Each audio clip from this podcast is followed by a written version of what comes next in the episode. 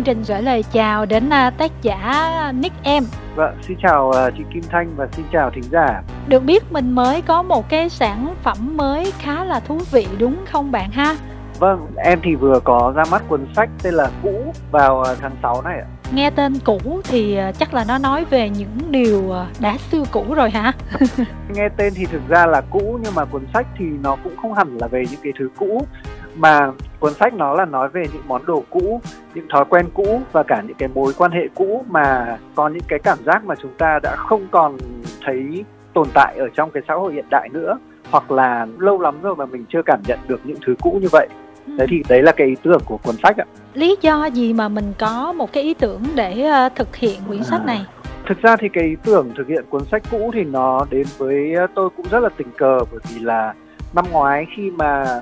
cả nước bắt đầu vào cái giai đoạn mà giãn cách lần đầu tiên bởi vì dịch bệnh Covid-19 thì lúc đấy là mọi người đều ở nhà rất là nhiều. Và khi mà ở nhà thì chúng ta sẽ làm rất là nhiều những cái hoạt động mà trước đấy thì có thể là chúng ta quá bận rộn để nghĩ tới. Ví dụ như là đọc sách, xem phim, nấu ăn hay thậm chí là dọn nhà. Thì trong cái quá trình dọn nhà thì tôi đã nảy ra một cái ý tưởng là tại sao không viết một cuốn sách về những cái món đồ cũ. Bởi vì khi mà dọn nhà thì khi mà mình cầm lên những cái món đồ cũ trên tay thì đúng là mình lại hình dung ra là cả một cái quãng thời gian cũ và lịch sử của chúng ta với những cái món đồ đó như thế nào thì đó chính là cái lý do mà khiến cái ý tưởng này được hình thành và triển khai thành một cuốn sách. Nick em chia sẻ như vậy Kim Thanh rất là liên tưởng tới cái bộ phim mà liên quan đến chủ đề dọn nhà là Happy Old Year đó của điện ảnh Thái Lan. Vâng thì đúng là cái ừ. giai đoạn năm ngoái là bộ phim uh, Happy Old Year là ra mắt tại Việt Nam vào đúng vào dịp tháng 2 và sau khi cái bộ phim đấy ra mắt thì đúng là mọi thứ nó cũng trở nên xáo trộn hơn bởi vì dịch bệnh. Thì đó cũng là một cái bộ phim mà đã truyền cảm hứng cho tôi rất là nhiều trong cái quá trình viết cuốn sách này. Kim Thanh có cảm giác đây sẽ là những cái câu chuyện cá nhân nhiều hơn đúng không? Nó sẽ là những cái câu chuyện của cá nhân tác giả nhưng mà cái phong cách viết của tôi thì không phải là mình chỉ viết về những chuyện mà của mình. Bởi vì như thế thì nó sẽ hơi giống một cái cuốn nhật ký mà dành cho mình đọc thôi nên là khi mà viết cuốn sách này thì tôi cố gắng tôi liên tưởng đến thế hệ của tôi là thế hệ millennial, là những người sinh ra trong giai đoạn từ năm 80 cho đến trước năm 96 thì đó gọi là thế hệ Y. Thì những cái ký ức nào chúng ta đã trải qua, ví dụ như là ngày xưa thì tất cả đều có một chiếc chậu nước, hay là thế hệ nào thì tôi nghĩ là cũng sẽ có những cái món đồ chơi khi còn thơ bé và sẽ có những cái mối quan hệ đầu tiên trong cuộc đời. Thì tôi nghĩ đó là những cái mà thế hệ nào nó cũng sẽ giống nhau chứ không phải chỉ đơn thuần là câu chuyện của một cá nhân. Tức là bất kỳ ai đọc vào quyển sách này cũng có thể là thấy mình ở trong đó. Một phần của mình ở trong đó bởi vì cuốn sách này với tôi thì nó giống như là một cái cuộc dọn nhà kho. Và đó là nhà kho của tôi và khi mà tôi để cho độc giả khám phá cái nhà kho đấy thì tất nhiên là cũng sẽ có một số món đồ mà người khác thì thấy là nó rất là lạ lẫm nhưng mà cũng sẽ có những cái món đồ những cái ngăn tủ mà khi mở ra trong đó thì họ sẽ thấy là à mình đã có một thời cũng như vậy Kim Thanh đang tò mò này không biết là có mối tình nào ở trong đó hay không? mối tình thì thực ra là ở trong đó cũng rất là nhiều bởi vì cái chương mà viết về uh, những mối quan hệ cũ thì tôi cũng có đề cập đến rất nhiều những cái cảm giác ở trong đó. Thực ra cuốn sách thì nó sẽ không bị thiên về cá nhân quá của những cái câu chuyện của tôi mà tôi cố gắng viết làm sao mà để tất cả mọi người đều có thể thấy được một phần nào đó của mình ở trong đấy. Mình cũng đã từng trải qua như vậy mình cũng đã có những cái thời rất là cũ như vậy. Thì đấy chính là cái thông điệp mà tôi muốn gửi gắm trong cái cuốn sách đấy. Mình cũng từng có một cái giai đoạn rất là dài. Mình à, làm phóng viên của mảng văn hóa giải trí thành ra là một số tác phẩm trước của Nick Em ví dụ như là à. À, cái phần chủ biên của quyển sách 1987 hay là à. cái tập tiếp theo đó thì cũng có rất nhiều cái yếu tố liên quan đến giải trí về âm nhạc về à. cái sở thích của mọi người thì không biết à. là cái quyển này nó có những cái chi tiết như ừ. vậy hay không đúng là thế mạnh của tôi thì là viết về những cái câu chuyện của thế hệ và những câu chuyện về văn hóa đại chúng thì cái cuốn sách này nó cũng sẽ là sự tổng hợp của rất là nhiều những cái yếu tố mà giống như là tôi đã từng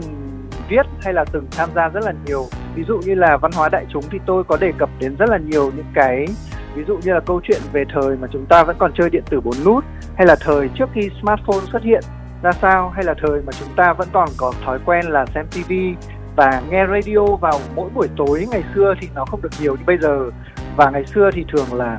phải chờ đến ờ, tối chủ nhật hay tối thứ bảy mới có được một cái chương trình mà mình yêu thích thì đó là cái cảm giác mà bây giờ thì tôi thấy là nó không còn tồn tại nữa, bởi vì bây giờ đôi khi là chúng ta có thể lựa chọn rất là nhiều nội dung, rất là nhiều chương trình và chúng ta xem bất kỳ lúc nào. Nhưng mà ngày xưa thì chúng ta lại phải chờ đợi chờ đợi đến buổi tối hàng tuần hay là một buổi sáng nào đó để được xem một chương trình hay là nghe một chương trình mình yêu thích. Cái quyển sách trước của Nick Em đó thì à, có một đoạn có đề cập đến à, giải thưởng làn sóng xanh của đài thì Kim Thanh vâng, đọc xong rồi. thì à, cũng cảm thấy rất là xúc động. À, lần này thì không biết cái cũ đó nó có âm nhạc ở trong đó và cụ thể là một cái bài hát nào gây rung động cho ai đó hay không? Trong cái cuốn sách này thì tôi lồng ghép vào rất là nhiều bộ phim và rất là nhiều bài hát mà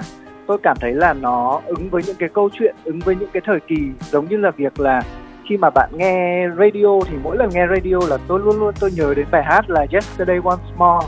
của nhóm The Carpenter, bởi vì nó có câu chuyện, nó có câu là như là gặp lại một người bạn cũ thì tôi đối với những cái kỷ niệm hay là những cái ký ức cũng như vậy. Khi mà mình nghĩ đến nó, mình cảm nhận về nó thì lúc đấy là cái cảm giác của mình giống như là đang gặp lại một người bạn cũ và trong cái cuốn sách này thì cũng sẽ có một vài bộ phim rất là nổi tiếng ví dụ như là phim Boyhood, phim Her, phim Room hay là bộ phim của Marilyn Monroe là The Seven Year Itch 7 năm ngứa ngáy thì tôi cũng đã lồng ghép vào từng câu chuyện trong cuốn sách này khi mà mình bắt gặp lại những cái cảm xúc cũ hoặc là những cái câu chuyện cũ hoặc một cái món đồ cũ mình có thể liên lại với những cái kỷ niệm xưa của mình và mình cảm thấy bồi hồi. Ừ. mình thấy là ừ. ừ sao ngày xưa mình lại ừ. có những cái ứng xử như vậy để mất đi những cái điều cũ đó mà có thể là bây giờ nó sẽ hướng đến một cái điều tốt đẹp hơn. Thì không biết là nó có yếu tố đó hay không? Hay là nó lại có những cái yếu tố kiểu ngược lại là ừ có những cái cũ mà mình biết là hồi đó mình bỏ sớm hơn thì nó tốt hơn nữa. Tôi thì tôi nghĩ là ký ức thì mình có thể mình cất đi, mình không muốn nhớ đến nó, mình không nghĩ đến nó, nhưng mà cái lịch sử thì nó là một thứ mà không thể xóa nhòa được. Và trong cuộc đời thì cũng sẽ có những món đồ, những con người mà chúng ta bỏ lại ở phía sau. Đến một lúc nào đấy thì mọi thứ nó sẽ quay trở lại, nhưng mà chỉ có thể nhìn, thể nhớ mà không thể chạm tới. Đấy thì đó chính là cái ý nghĩa trong cái cuốn sách này mà tôi muốn gửi đến người đọc nhưng mà tại sao mình vẫn chọn ra mắt vào cái thời điểm này? Kim thanh thấy là cái tình hình covid nó hơi phức tạp thì nó ảnh hưởng ừ. đến việc quảng bá hay là mua sách của mọi người đó. Bởi vì là khi mà cuốn sách này tôi hoàn thành nó trong một năm thì cũng sẽ nghĩ là nó ra mắt vào bắt đầu thời điểm mùa hè. Thì nói chung là cũng chuẩn bị. Uh, khi mà ra mắt vào dịp cuối tháng 5 ở cả Hà Nội và Sài Gòn sẽ làm hai gọi là hai chuyến tàu uh, trở về với uh, quá khứ trở về với ký ức rất là hoành tráng, nhưng mà dịch bệnh thì nó đến rất là bất ngờ và khi mà mọi thứ nó trở nên xáo trộn thì mình luôn luôn mình phải tính là làm sao mà an toàn và cố gắng cùng tất cả mọi người chống dịch bệnh được sao cho tốt nhất. Thì khi mà cuốn sách quyết định ra mắt vào à, tháng 6 thì tôi nghĩ nó cũng là một cái thời điểm nghĩa là thích hợp để ra mắt cuốn sách này, bởi vì là nếu mà mình giữ lại lâu hơn nữa thì nói chung là cũng không biết là dịch bệnh khi nào mà chúng ta có thể khống chế được. Nói chung là cái thời điểm với tôi nó rất là quan trọng. Đấy, có thể là mình không ra mắt vào thời điểm đó, mình chọn ra mắt vào thời điểm sau, nhưng mà ừ, nói chung mình luôn luôn mình phải tin vào cái trực giác của mình là mình muốn ra mắt ở cái thời điểm nào. Và nếu mà đúng thời điểm đó thì mình cứ tiếp tục mình tiến đến thôi và mình sẽ phải có những cái kế hoạch khác cho việc quảng bá với sách bây giờ thì không chỉ đơn giản cái chuyện là mình mua một quyển sách mình đọc ừ. mà, mà nhiều người còn có một cái thói quen và có sở thích là rất thích nghe audiobook á. Không biết là mình có à. hình thức này hay không? Hình thức audiobook thì đối với cuốn sách này thì sau khi mà quyết định là ra mắt thì tôi cũng đã nghĩ đến bởi vì bản thân tôi thì thực ra là một người rất thích nghe radio và tôi luôn luôn là muốn là làm một phiên bản audiobook và cuối cùng là tôi đã quyết định là thực hiện trong vòng à, một ngày là ra được một cái phiên bản audiobook phiên bản giới hạn nghĩa là rút gọn lại cuốn sách và ở trong đó thì sẽ có những cái lời thoại trong cái cuốn sách này cùng với cả một số bài hát rất là xưa cũ và tôi đã cố lồng ghép vào và để khiến cho người nghe khi mà nghe audiobook là có thể đến cái giai điệu mà họ thấy thân quen là họ có thể wow lên. Bởi vì tôi đã chọn những cái bài hát mà tôi đảm bảo là tất cả mọi người đều nghe là nhận ra nhưng mà không phải là lúc nào họ cũng đã nghe những cái bài hát đó thường xuyên. Cái 1987 ờ, cho đến cái này đó thì Nick em à. thấy là về cái hành trình trưởng thành tạm gọi là trưởng thành trong cảm xúc Ừ. của mình á thì nó có À. gì thay đổi hay không từ Ờ. việc mà mình à, nhận định một vấn đề cái thế giới quan mình nhìn nhận ra bên ngoài ra sao cái tôi trong con người của mình Ừ. hay là cái cách viết gì hay không tôi thì tôi nghĩ là ừm, cái hành trình trưởng thành trong cái thế giới quan của mình thì nó sẽ thay đổi tôi nghĩ là chắc là hàng tháng hàng năm thì mình sẽ nhận ra cái điều đó rõ nhất bởi vì nói đùa một chút là bởi vì 1987 là cái cuốn sách đầu tay của tôi và rất là nhiều người và khi đó là mình viết là lúc mà đã sắp xỉ tuổi 30 thì cái thế giới quan của mình nó sẽ rất khác. Và sau này khi mà đã qua được tuổi 30 ờ, một thời gian thì bây giờ thậm chí là còn nhiều người trong số tác giả mà cả tôi đã cũng không dám đọc lại những gì mình viết của hồi đấy. Tại thì sao? bởi vì đôi khi là mình đọc lại thì mình sẽ thấy là ok sao hồi đấy mình lại viết có những thứ nó lại ngô nghê đến như vậy? Hay là có những thứ mình thấy nó sẽ khác biệt so với mình của bây giờ? Thì nói chung là cái thế giới quan nó sẽ luôn thay đổi và hành trình từ cái cuốn sách 1987 đến cuốn sách cũ thì tôi cảm nhận là sau tuổi 30 thì mình có một cái gì đấy mình già dặn hơn, mình chín chắn hơn và mình nhìn nhận lại những cái thứ cũ một cách sâu hơn, bởi vì là trước tuổi 30 thì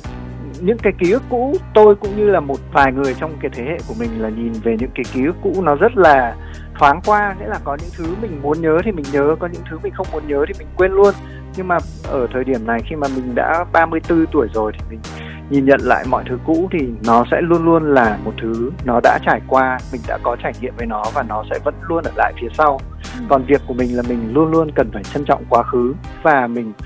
sống trong thực tại và mình biết tận hưởng thực tại và mình hướng đến tương lai thì đó là điều quan trọng nhất và đó là điều đã thay đổi